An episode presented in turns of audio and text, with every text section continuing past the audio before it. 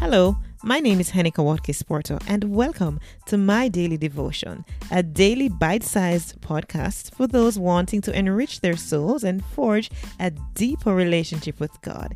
It is pure, unpretentious, and raw, which flows from the heart, fostering gratitude, peace, and a sense of abundance. It is episode two hundred seventy-six of My Daily Devotion. Today it's entitled The What Man, reading Joshua five, thirteen to fifteen. And it came to pass when Joshua was by Jericho that he lifted his eyes and looked, and behold, a man stood opposite him with his sword drawn in his hand. And Joshua went to him and said to him, "Are you for us, or are for our adversaries?"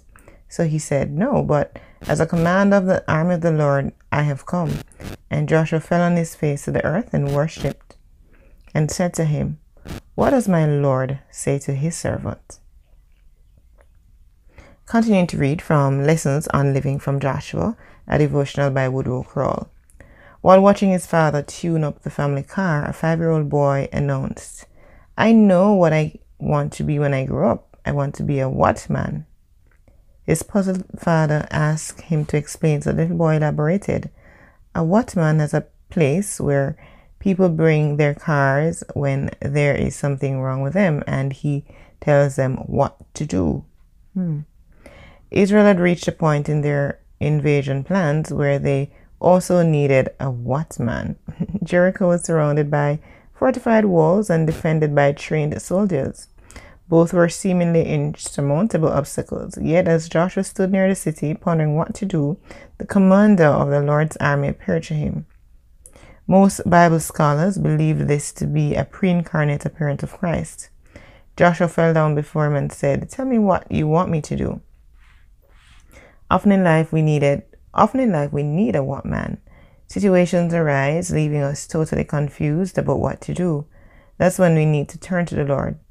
Only the Lord God is capable of being our what man. He has a plan for us that works out all the whats and whys of life. Through Jeremiah the prophet, he said, "For I know the thoughts that I think toward you, says the Lord, thoughts of peace and not of evil, to give you a future and a hope." Seek the Lord, read his word daily, and find out what his will is for your life. Avail yourself to his wisdom, and you'll discover that he always knows what to do. The what is never a secret to God.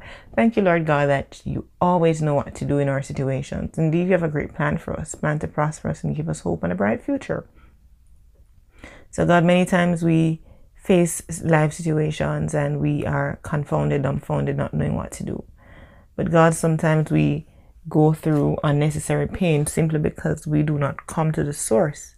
And so, Lord God, I pray that you grant us wisdom, that we should always seek you first and your kingdom, and everything else will be added. Ask, seek, knock, and the door will be opened. You know, you'll answer our prayers. So thank you always, mighty God, for knowing what to do in our situations, because you have the blueprint for our lives.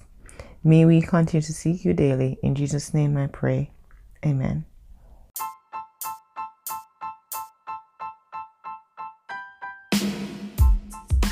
This has been My Daily Devotion. I'm Henneka Wadkes-Porto.